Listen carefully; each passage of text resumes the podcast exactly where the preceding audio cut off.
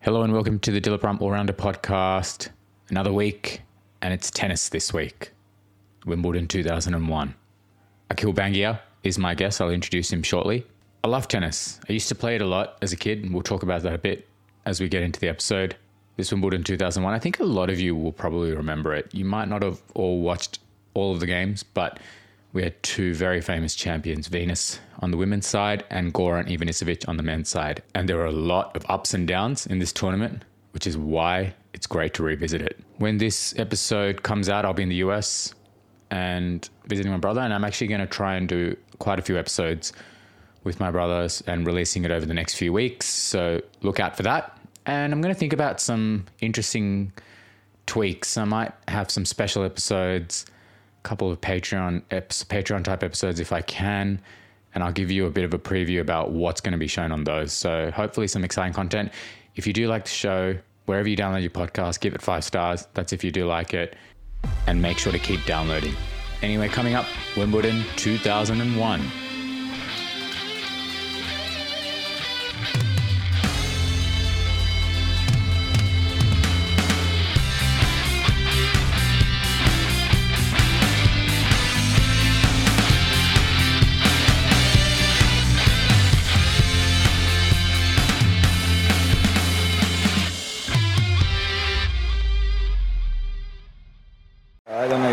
Dream or not. If I'm gonna wake up and then somebody's gonna tell me you didn't win Wimbledon again, you know, to serve for the match. Suddenly I have a match point out of nowhere. You know, I came here, you know, nobody even talked about me, and now I'm holding this trophy, and it's it's just uh, this support today was like. Uh,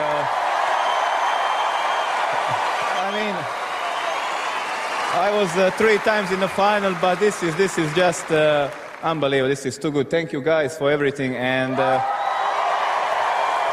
I would like to thank a couple of people also. My father. I know. I mean, if I lose today, I think your heart will definitely explode. But so I had to be careful. Thanks, Dad.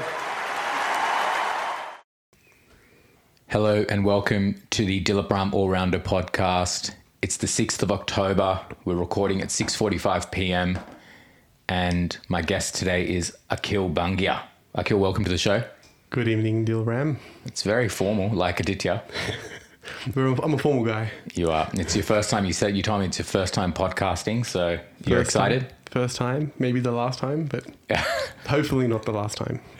Definitely not. Um, Akhil wanted to record about the 1978 Formula One. That was his first choice. So I said people will fall asleep listening to that. but maybe on another, maybe on another episode. Akhil, in another life, it's your first time, so we need to know. You could have been a superstar athlete. Which sport are you choosing and why? Yeah. So um, this is a this is probably a, a, an easy one for me um, because coming from the um, Indian diaspora in Australia, I think um, it's hard to say it it it, uh, it won't shouldn't be cricket. So uh, I think I'd go with that. Um, uh, anyone who knows me knows that I'm probably the furthest thing from a superstar when it comes to cricket. but um, yeah, ever since I was a kid, that that that would be the sport that I would, if I wanted to be good at something and or amazing at something, that would be the one. I mean, we first met on the cricket field. We were in year seven. We did, we did. We met 20 years ago in in the Is it 20 years? yeah, yeah. in the 2000 I think it's 2003 year 7 with tri- cricket tryouts. Who's the GOAT? Ah, so um, again, I'm going to go with a bit of a left field answer with this one. I'm going to say um, Michael Phelps. Wow. Um, I had to think about this. The the I think look, there's a lot of goats, but to, to, for me, he is the ultimate only because just the level of domination that he um that uh you know uh with the guy like you know he's he won I think over three or four Olympic games, uh, 23 golds. I don't know how many to- medals in total, but but then I read a stat somewhere saying that he'd won more medals than 66 other countries. Phelps is a great pick. Yeah. Nobody's mentioned him yet, but probably because swimming is Yeah. you we only watch swimming every four years or when the Commonwealth Games are on every second year and it's difficult to support it on a day in, day out basis. But they work so hard as athletes. And the one thing I always remember about Phelps was when he was in his prime was learning about how much he would eat in a day.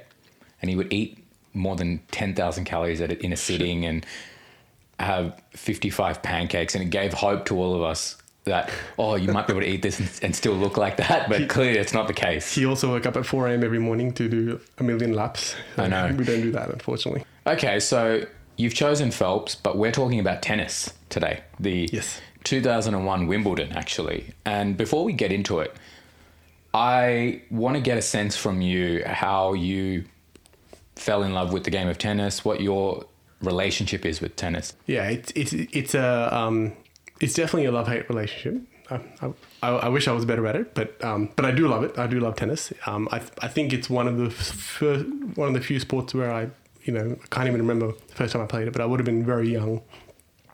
It was uh, it all started off at Southend Tennis Club in Where's Enfield. In, in, in Enfield. Enfield, Yeah. right. So um, yeah, I I think I, my dad signed me up for lessons. That's where that's where it all started, and uh, and yeah, and I think it's one of those sports. So it's it's it's a fairly um, easy sport to um, to understand, and um, other than the scoring system, which is a bit Mm. odd, but I started playing around seven. So I, I- my mum put me in these lessons at this John Eldridge tennis court. It was 500 meters away from home.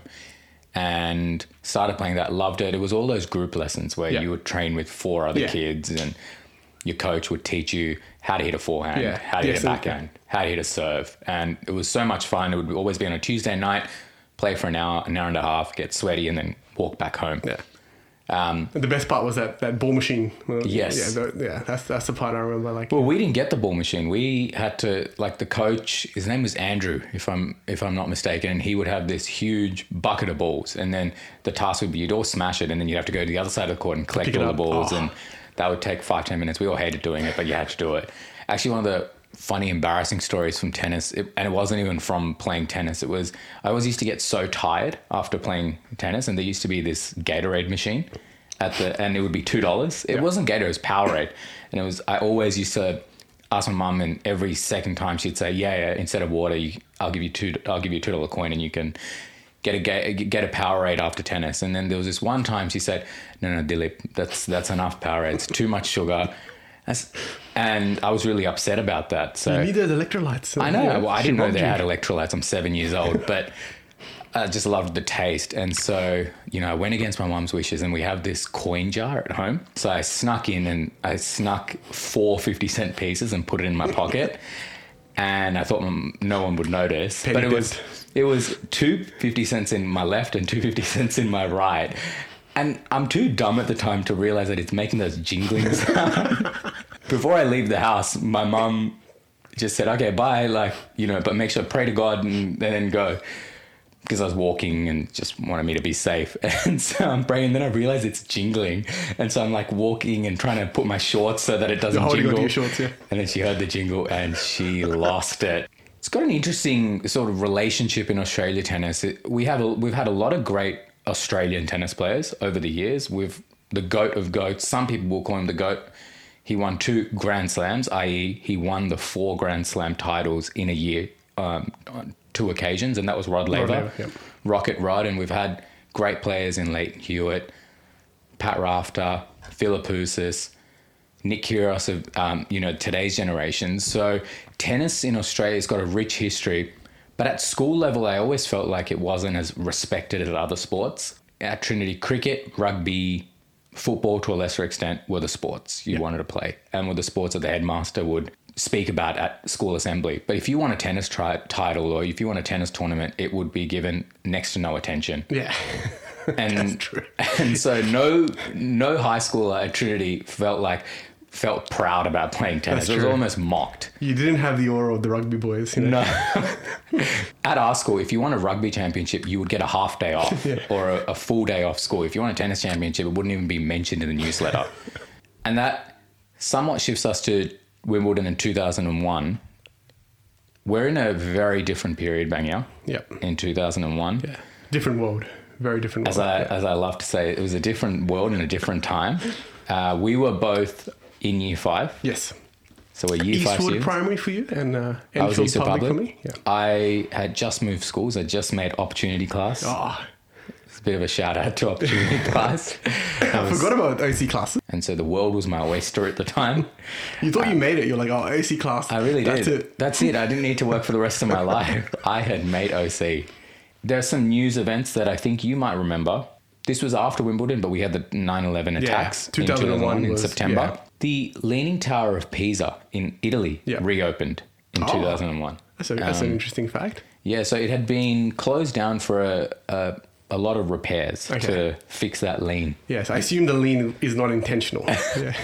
Well, I, if it was, it's some shoddy building. Um, the other event that I was able to Google and find out was that iTunes was re- released by Apple in 2001. Yeah, as in, uh, the, yeah, the, that's true. I think that was a um, that was the era of, of the Apple um, of the Apple iPod. I think it was. Yeah, that, that was the first thing that came out. So it was also the year that we had um, George Bush Yes. come in and, as, as the president of the United States. So Was it 2001? yeah. yeah. so I think I think he won in two thousand. but then Florida. And yes, hanging Chad.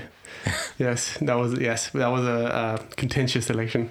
Indeed. Trump would have had something to say about that. And then also uh, another interesting about about, about that year was um, the collapse of um, Enron. So we're living in a completely different world Yeah. back in 2001. The tennis landscape was no different. Tennis in 2001, I believe, still had that beautiful harmony of a number of great serve and volley players Yeah. and a number of outstanding baseline players. Yes. And names such as Ivanisevic, Yeah. Sampras, Agassi, Henman, Kafelnikov, Gustavo Kuerten, Carlos Moya, they were all names that were synonymous with tennis Yeah. in the late 90s and early 2000s. Yeah. It had a symphony of And Rafter. players on, and Rafter on the men's side. The women's side was no less. The Yeah. women's side had great players that were on the wane and great players that were coming through. So you had Martina Hingis, who was dominating Yes. in the late Yeah. nineties, and you had the uh, the the Williams sisters that Yeah, were that's when they starting to come up, to the yeah.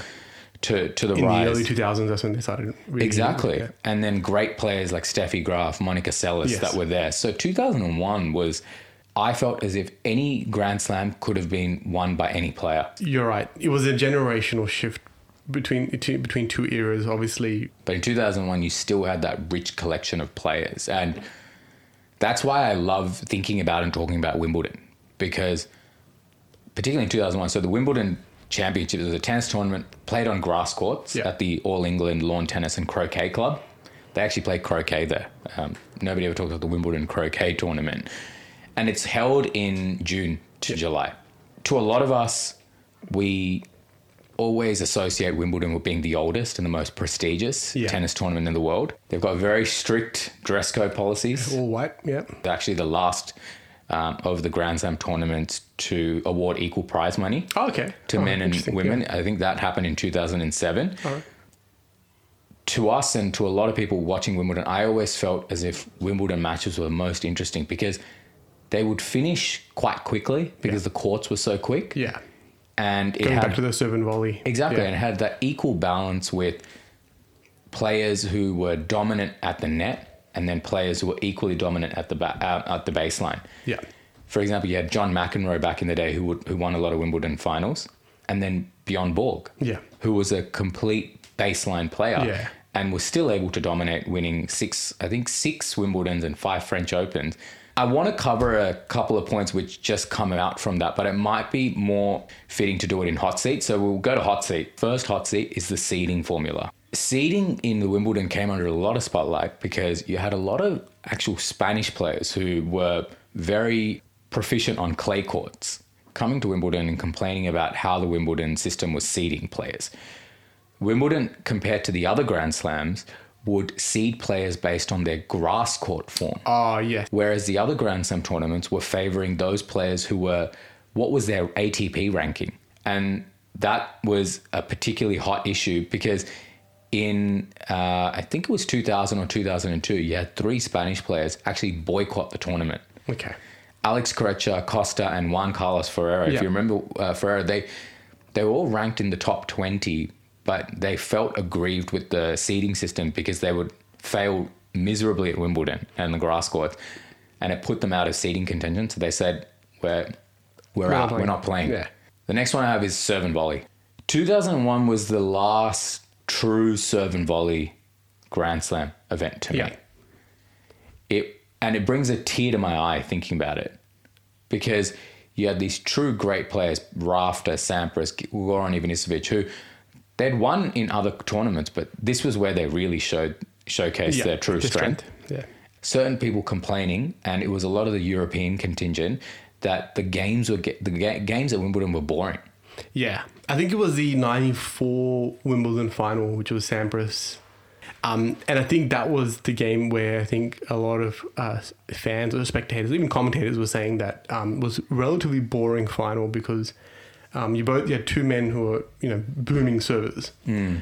And, and then also serve and volley players. So um, you're just getting very short games and um, and you know and ultimately uneventful or you know no long rallies or anything like that. So I think um, that wasn't that that might have been the catalyst for the in, in the in the Wimbledon contingent To change it up. To change it up, and I think there were some technology changes around you know the grass. So they changed the lawn to 70% ryegrass and 30% creeping red fescue. That's a weird name. I'm not going to pretend I know what fescue and ryegrass is.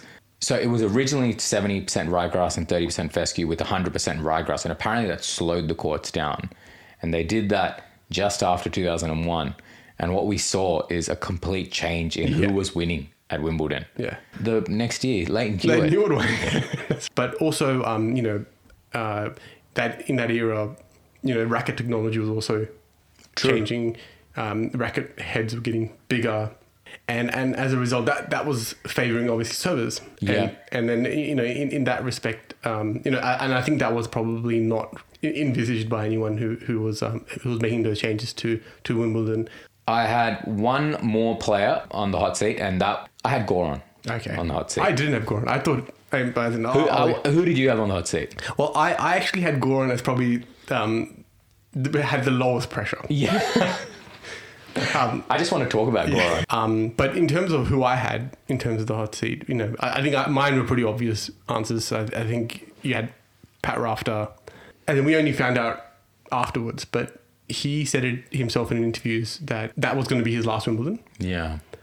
It's a good call, yeah. and and, uh, and obviously he had lost the year before to Sampras. He did. Um, so he, he played well. He did, yeah. He, he actually said it himself that he reckoned that uh, he had probably had a better chance against that Sampras match than he did against Yeah. the Goran match, which is interesting. But um, I had Tim Henman as my Love it. as my other player under pressure. Um, now- Henman Hill. yes, Henman Hill, which is where I sat on when I Did was, you? I did when I was uh, in uh, 21 Wimbledon with um with our friend Ryan Sutton. So they still call it Henman Hill? They do, yeah, they do, yeah. Someone who didn't win Yeah, I know. anything. I, I, I don't get why they call it Henman Hill. Wasn't Greg Rusedski also from the UK? Greg Rusedski made a US Open final. Yeah, but and and Henman hasn't made it to any final. So Rusedski River? They changed the Thames River. um, yeah, so he, I had him only because um, he, you know, oh yeah, I, I, look, obvious things, hometown favorite. He made it to the semis in the two prior, or I think it was at least 98, 99 Wimbledons. He Yeah. made it to the to the semis. So, and and uh, going back to your earlier point around the serve and volley, he was a fantastic volleyer. So That was his game. Volleying is really difficult. it is. I sometimes, when I used to play, I don't play as much now. When I used to play, I always used to think, oh, I'd be fine just to serve and volley. But I, I was no good. Those guys who, who were serve and volleys were amazing players, and Henman had probably one of the best um, volley games Yeah. out there. Look, I said Goran as a hot tip. Goran's history with Wimbledon, he has a coloured history with Wimbledon. And I was watching a few interviews that he gave after the tournament Yeah. and also before the tournament prior to receiving a wild card. It was his most successful Grand Slam tournament. He had finished runner up in 92, 94, and 98. Yeah.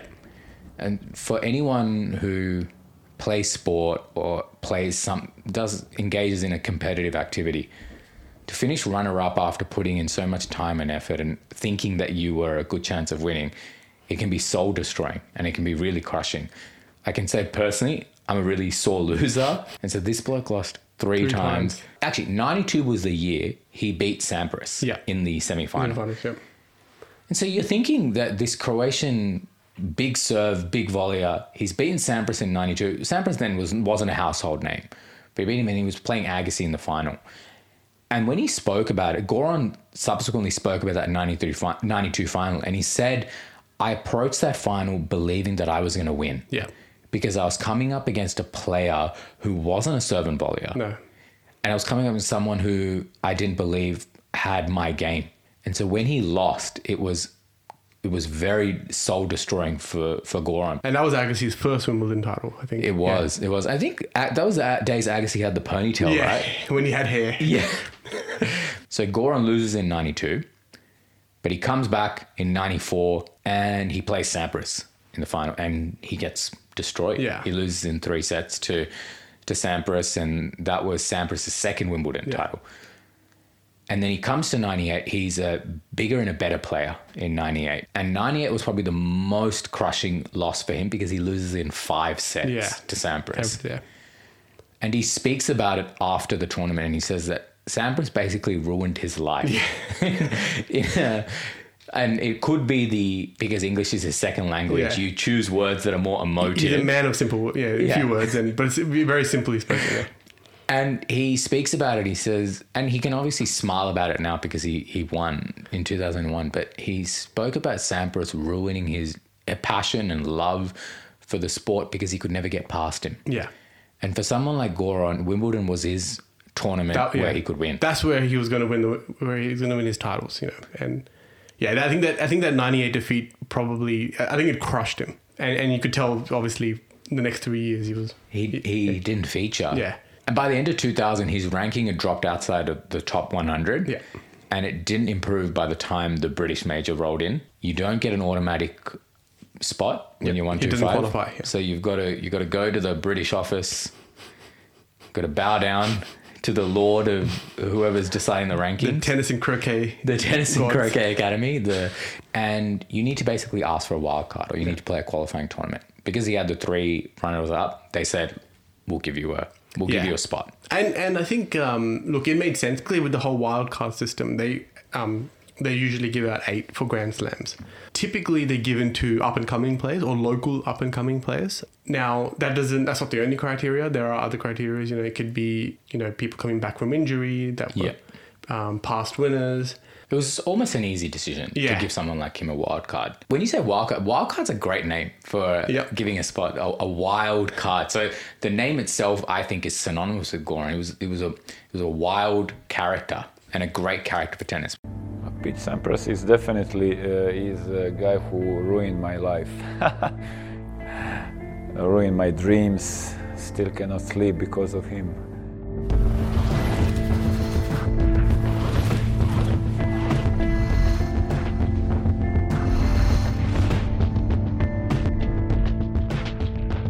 Actually, that was my best, if not the best, probably top three best matches in Wimbledon or in my life.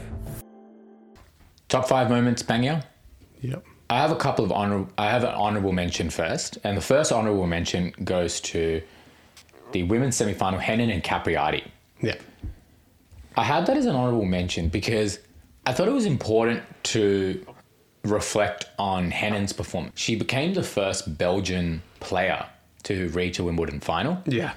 and that was a great achievement because she i think we all remember early 2000s with associating with kim clijsters who was also She was, uh, she was a belgian and we remember her for being maybe people in belgium remember her uh, remember lleyton hewitt as kim clijsters boyfriend but as australians we remember um, kim clijsters aussie kim Oh, the- as uh, as Hewitt's first uh, girlfriend before he married Bec Cartwright Yeah. from Home and Away. away. But that semi-final was a great semi-final. Henin and uh, Capriati was was was playing very well at the time. One of the American stalwarts and uh, an American tennis icon. Uh, she had her own issues in the early '90s. She had a few drug issues, Yeah. and then came back and was start it was starting to dominate on the world tennis stage. Number five actually had another semi-final. It was the women's uh, semi-final. Ve- Venus Williams and Lindsay Davenport yeah. Yeah.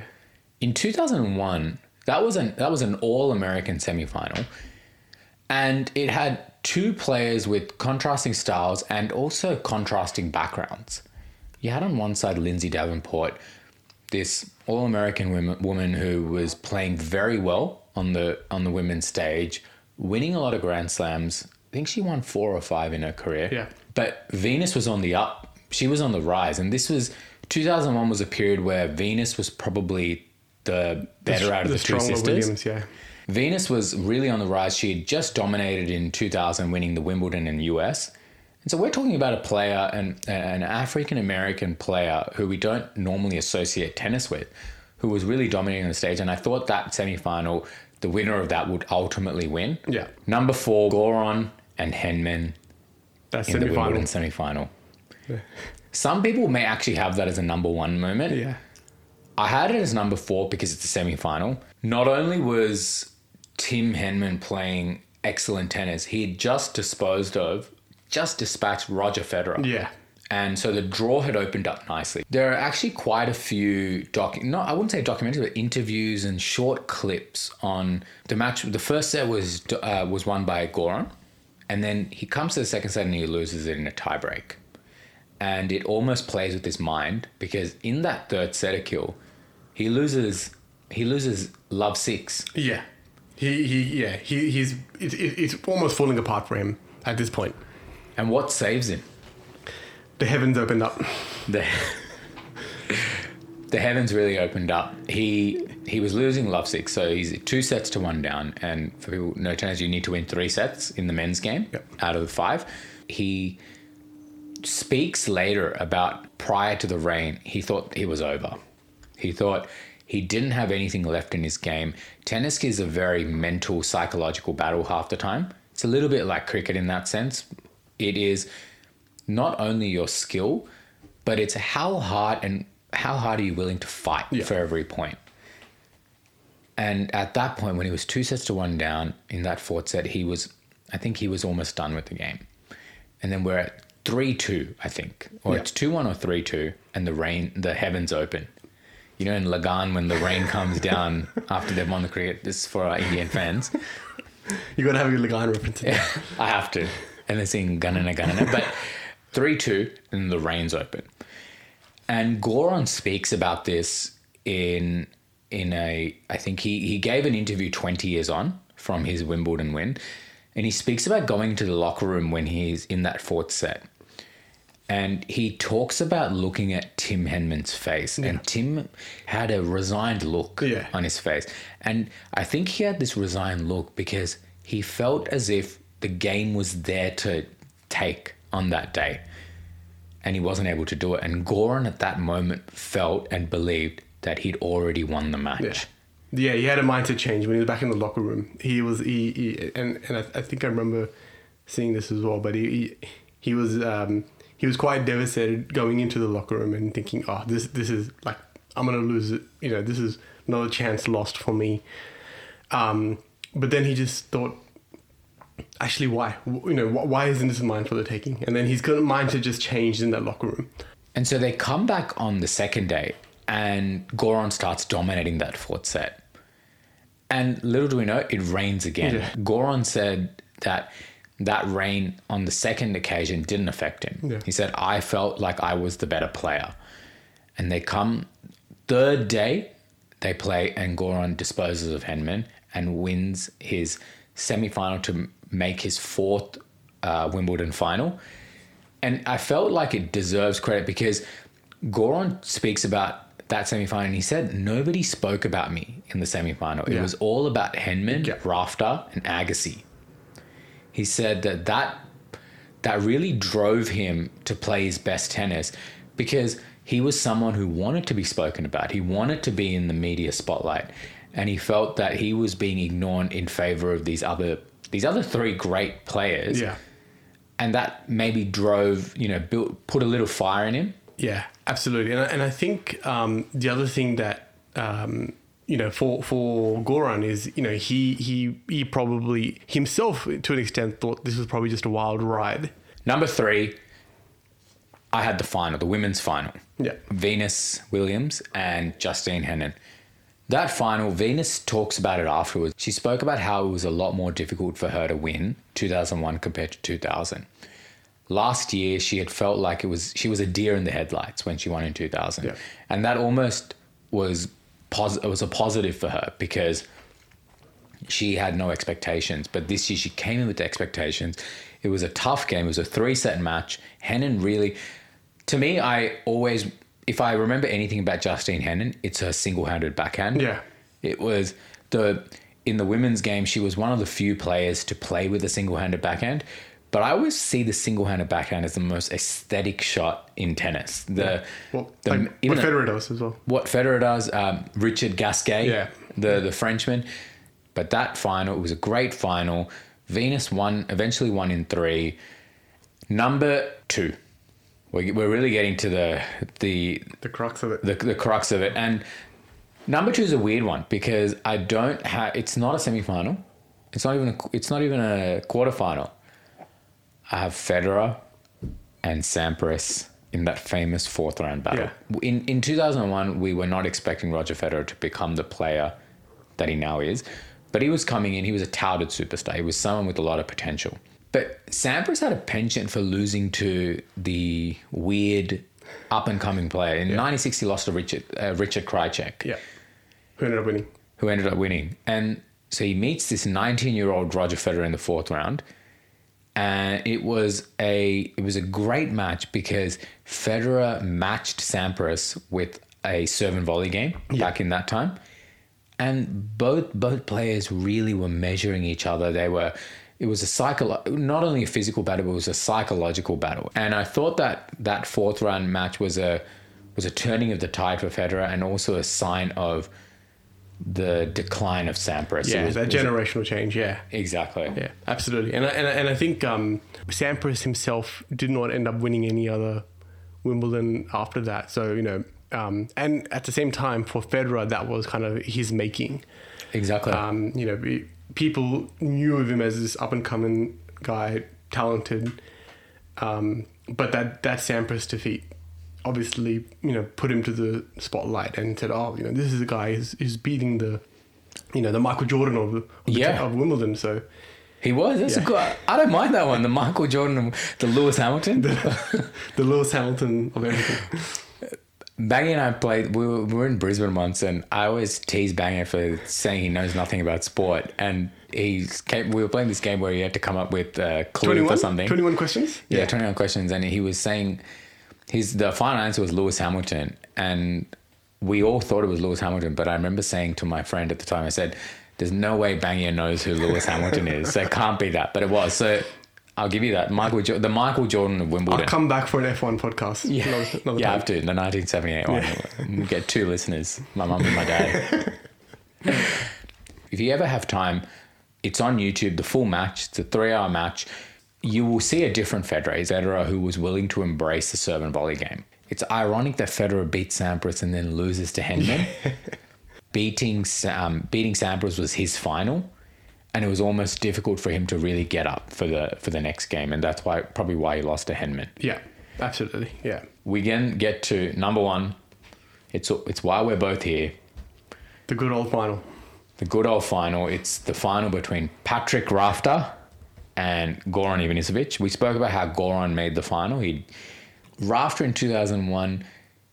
He didn't fare well at the French Open, but he lost to Agassi in the 2001 Australian Open Yeah. semi-final. Yeah, yeah, he did, It, was a, it was a great match. Rafter never ended up. He never won an Australian Open. He won two US Opens, but so he's coming. So he approaches Wimbledon, uh, wins the semi-final against Agassi, and this is his chance to finally win a grass court Grand Slam. Something, that he's built for, yeah.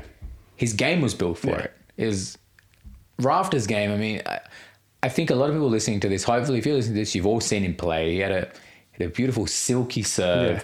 He took his time. He was a patient player. He had the ponytail. He's a fam. He was just a great Australian. Um, I don't know what he's like in his personal life, but he, he his image was it was either you are either a Rafter fan or you were a Philippoussis fan, and I think more Australians were on the Rafter on the side. Side. I was on the Philippoussis side, but I loved the Scud. This was a final where we the last two players were both serve and volley superstars. Now we had a number of rain delays in that tournament, so the final was delayed, and I think we were talking about it before the podcast. It was played on a Monday. Yeah. Because Goran, um, Goran, Goran, Goran. he he you, um, you're saying Gor- Goran. You're saying Rosetki. It's Rosetsky. mate. Rudetsky. My pronunciation of these uh, European names, yeah. Um, but um, Goran actually only finished his uh, semi final on the Saturday, which was the same day Yeah. um, the uh, Venus won Yes. the final. So, um, it would yeah, have been so- difficult to play on a Sunday. yeah, so it, would have been difficult for it to play on a Sunday, and then I, and I think it was a bit of a combination of rain delay and also um, lighting issues. Exactly. And because they played on the Monday, they had to actually sell new tickets Yes. for the game. And and what we had was we had a change in the in the crowd. Because new tickets were being sold, the stands were now full of passionate Croatian fans and Australian spectators. Yeah. It was a rowdier crowd, a Yeah. crowd that you don't normally associate Wimbledon Yeah, crowds we were talking about earlier around the the the, the, you know how posh, Posh Wimbledon is, is, and wearing proper, white and all of that. and they called it People's Monday. People's Monday. Yeah. Yep. Yeah, And they actually famously joke when when Venus wins the final, what usually happens is you have the ball on the Monday, like the, Yeah. the tennis ball, and the winner of the men's tournament, winner of the women's tournament, they both go together, and they and they said to Venus, "Well, you're going to have to go alone this time." Yeah. Some of the journalists, so Alix Ramsay was a famous tennis author and journalist at the time. He said if there was a problem with this final, it was that nobody wanted either of them to lose yeah, everybody Very true. wanted them both to win. Look, and I'm going to be honest, I did not mind who would win because I because I was too young to really feel to or to experience Ivanisevic's first few losses. Yeah. I can't, I'm a Exactly. two-year-old. I've got no memories of him losing in a final, and I'm a four-year-old. I'm not gonna, I'm not gonna be crying in bed because Ivanisevic lost to Sampras in the '94 Wimbledon final. I agree. I, I was I had a very similar mindset um, in terms of who I wanted to win. I, it was definitely Rafter. Um, you know, I, I think going back, I was I was ten you know ten year old watching Wimbledon final. Um, it was a Monday night um, school night. And, and in my house, it wasn't very common to watch TV late at night. But, but we, we were all watching on our 13 inch Panasonic Oh wow! and you know the, the final and, and obviously I, I wasn't aware back then of Goran's um, uh, prior heartbreaks so Yeah. So I was definitely team Rafter um, maybe if I had known I, I I'd, I'd Might be be more balanced. Yeah. yeah but definitely Rafter it was, it was that, that's who I wanted to win and I, I was obviously devastated when he lost Yeah. after when, when that, that final but and it was a great final. it was an amazing final It was it was very topsy turvy. The the final itself, both players split the first four sets. yeah The fifth set, Goran speaks about how he broke Rafter in in in the fifth set. He goes up eight seven. yeah And the final two games reflect everything about Goran's personality and Rafter. yeah Because Goran breaks Rafter, so he goes up 8 7 and he's serving for the match. And he has four match points in that in that final game. And his, on his first match point, what does he do? double fault Double fault. on his second match point, I think he double, double faults. fault again yeah And Goran had this thing. So he, I think he was up. He was up in the game, and he had this personality trait where if he won a point, and it was an important point, he would always ask the ball boy or the ball, ball girl for that ball Oh, that he used to win the he point. He was a very superstitious guy He- Incredibly superstitious. So he, and he was obviously a booming server. So what he would do is he would he would hit an ace, and it was a big point. So he would point to the other side of the court and say, "I want that ball only because that's my good luck charm." And I always used to love that about him. So he he double faults, double faults, and then he loses the point because Rafter, in in that great Australian attitude of never say die, just refuses to give up the point and hits this beautiful lob. yeah over his head yeah yeah And it's this is this is a match championship point. Yeah. And so he saves it. And Goran, you you then see Goran almost pray to the skies, as in God, please be out yeah or God, what what do I need to do Yeah. to win one of these? I agree, yeah. And I think he said it himself um, that that lob that Rafter did over his head. Um, he actually said, you know, his his brain was telling him jump, jump, yes. but he physically could not, you know, at, Yeah. at this point, obviously fifth set, you know, um, He's tired. He's tired. He Yeah. said his legs felt like they were 100 kilos.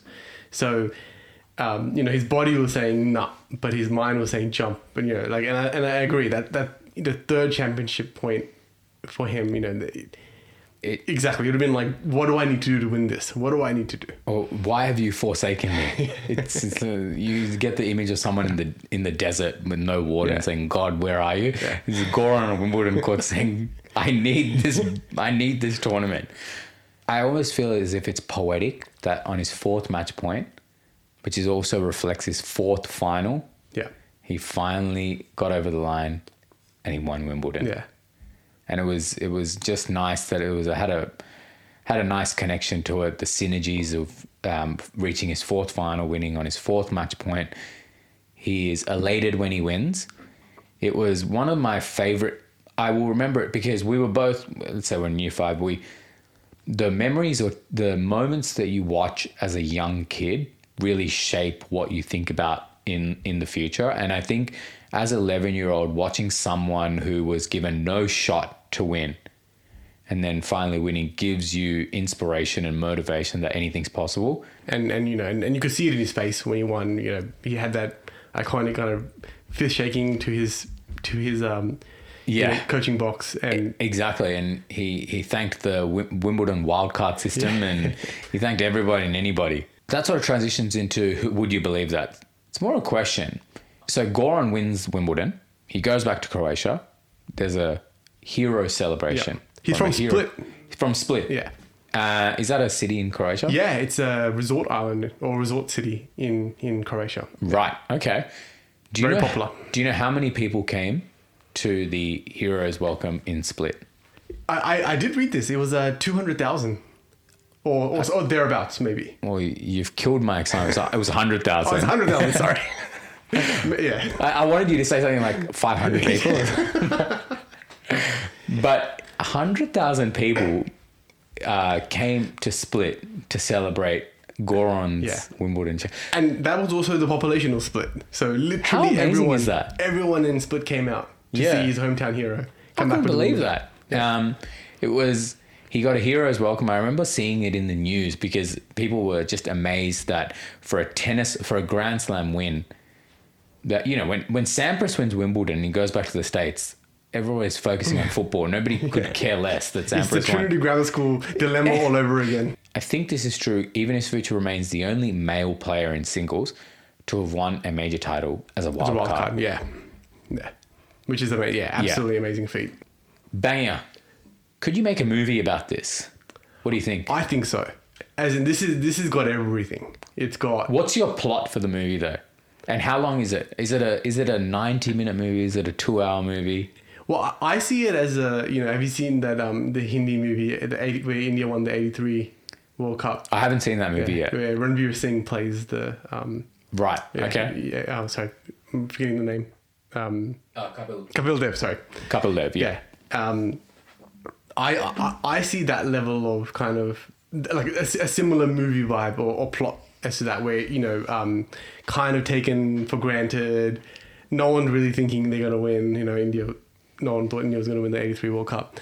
Um, similarly with with uh, Goran, I, I, you know, no one 250 Yeah. to one. No one was even thinking this guy's gonna win the Wimbledon title and you know he's a wild card entrant. He he- this is basically his last shot at just I don't know maybe winning a couple of matches and then kind of fading away in the distance.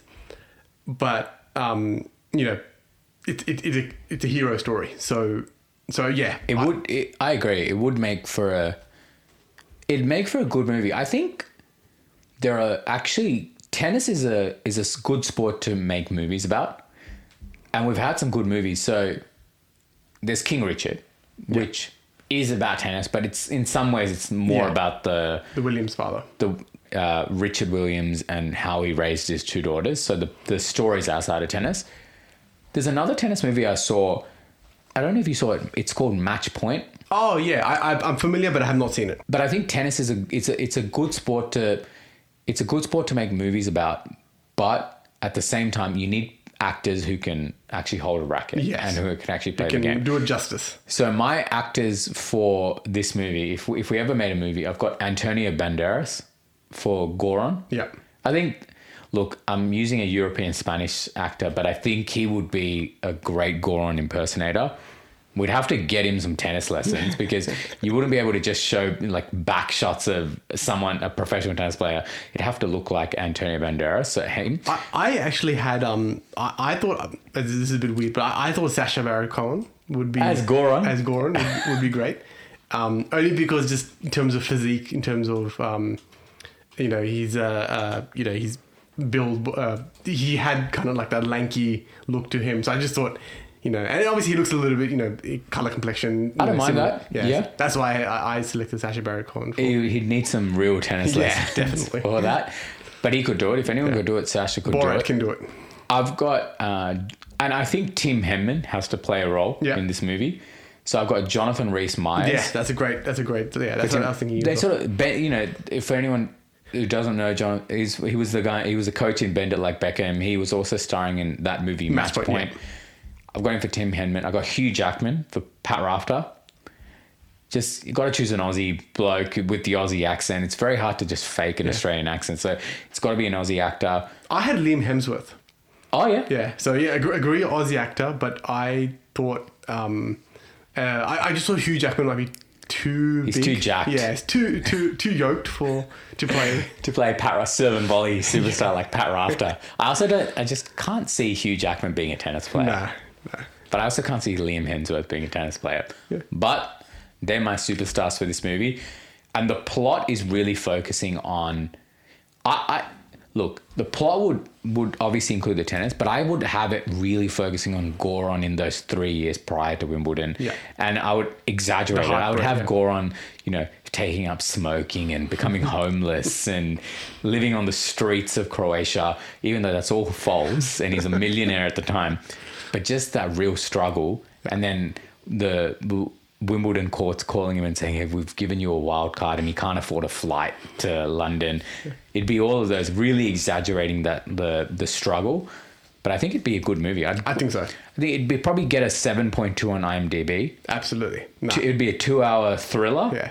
It wouldn't be. It would. It would be like an Oppenheimer. You know, like Oh, classic. it's not. It's not Oppenheimer, but it's it's definitely not Oppenheimer. But, But I agree. Yeah. It, it can be. It can be a great movie just because of the story. Just because Yes. of Goran's story. Like. Yeah. before we talk about whether we'd remember this in forty years, I want to talk about a couple of tennis points with you. Do you think the game of tennis nowadays has it lost its luster and sparkle with the the death of serve and volley, or are you happy with the game the way it is at the moment? Yeah, look, I think it's um, it's one of those things. where, Look, serve and volley is exciting in its own way, but I think you know what came after that, which is you know the more baseline strokes and and, and, and those longer rallies. I, I think the game's just evolved over time, and and I, I don't think I necessarily see it as the death of tennis or in any way.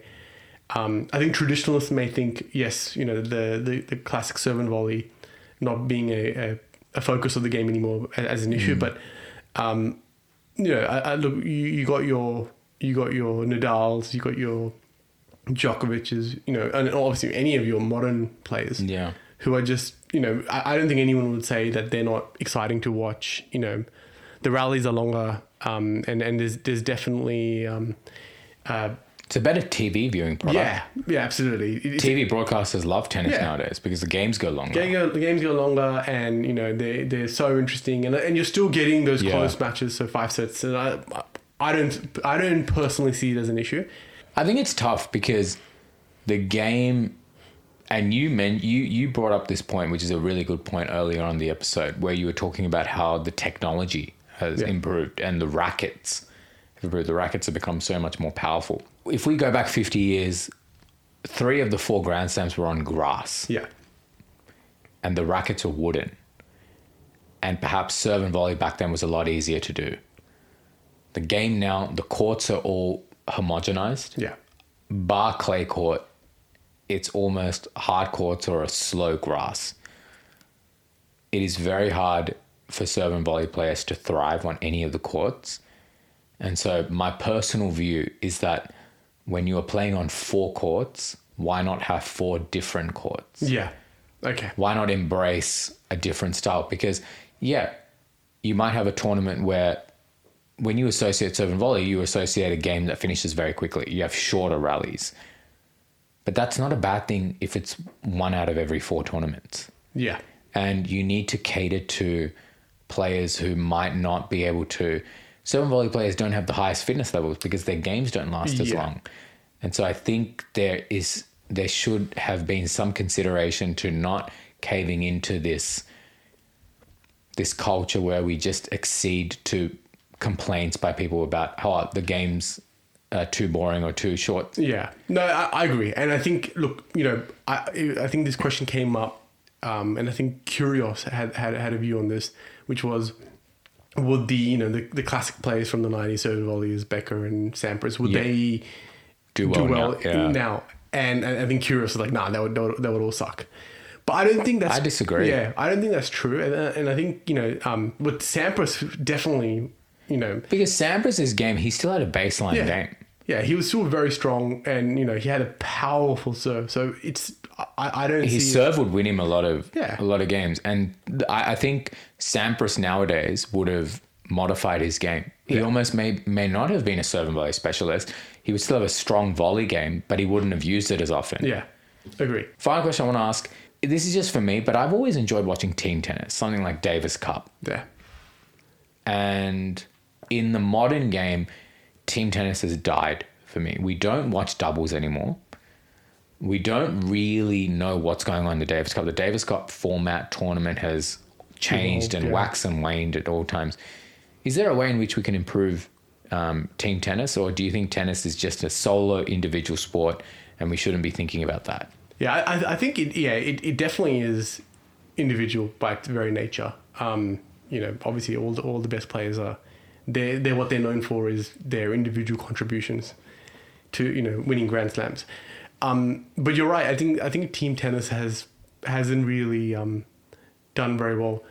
Um, particularly now, I think you know obviously Davis Cup was the, the, the classic team tennis competition or the World Cup of tennis they used to call it. But it, it was great in the early 2000s, Um, yeah. but it just, yeah. Yeah, it, it had, and, and I think a little bit's got to do with scheduling. Like you know, you've got so many like the the ATP tour for any player is very taxing. You know, they Good point. um, you know, like they've got to rack up those points because I, I think a lot of those team tennis like you know, Davis Cup, Hopman, um, uh, United Cup United nowadays. Cup now, Yeah. and the Laver Cup we have, which is you know the modeled after the Ryder Cup.